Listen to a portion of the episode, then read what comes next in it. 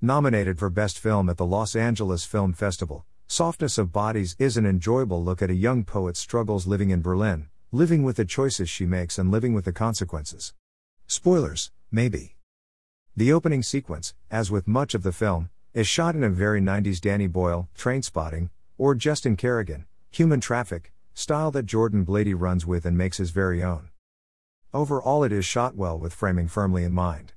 It seems like there was special consideration in terms of composition for the bike scenes and Berlin streets. The edits are clean, fast, and well executed. The soundtrack works well and utilizes simple, pleasant, and dreamy electronica, drenched in mood to convey a sense of playfulness. Actor Dasha Nekrasova is like a more accessible, interesting, talented version of Brie Larson. Her performance is sincere and feels entirely believable. Charlotte, Nekrasova, is a kleptomaniac, American poet living in Germany. She is like an alien child, new to this world, taking what she wants, and self absorbed. She has a cool Aubrey Plaza in Parks and Rec, or Daria vibe, nonchalant to the point of exhausting, and narrates the film from her board and over its soapbox. It all makes for a very human story.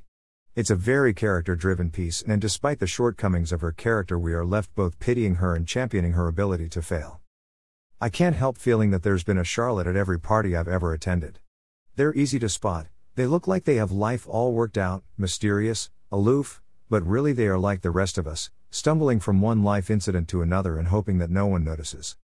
The film closed with a satisfying ending but not quite a resolved one. This added to my enjoyment of the film and kept with the theme set up over its course.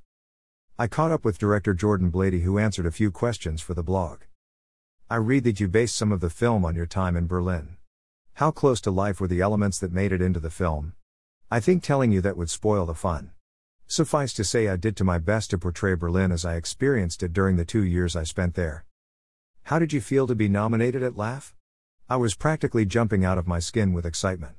I read the email when I was home late at night in Paris, so I did that thing where you try and scream as quietly as possible. Who inspired you to become a director? My dad. My parents divorced when I was young, and when I spent time with my dad, we'd always go to the movies together. As a director, do you have any dream collaborations you would like to be involved in?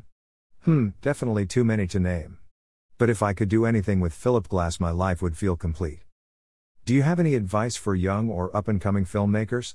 Just focus on the stories you want to tell, be as honest as possible, and be very careful of who you take advice from. What are you currently working on and what does the future hold for Jordan Blady?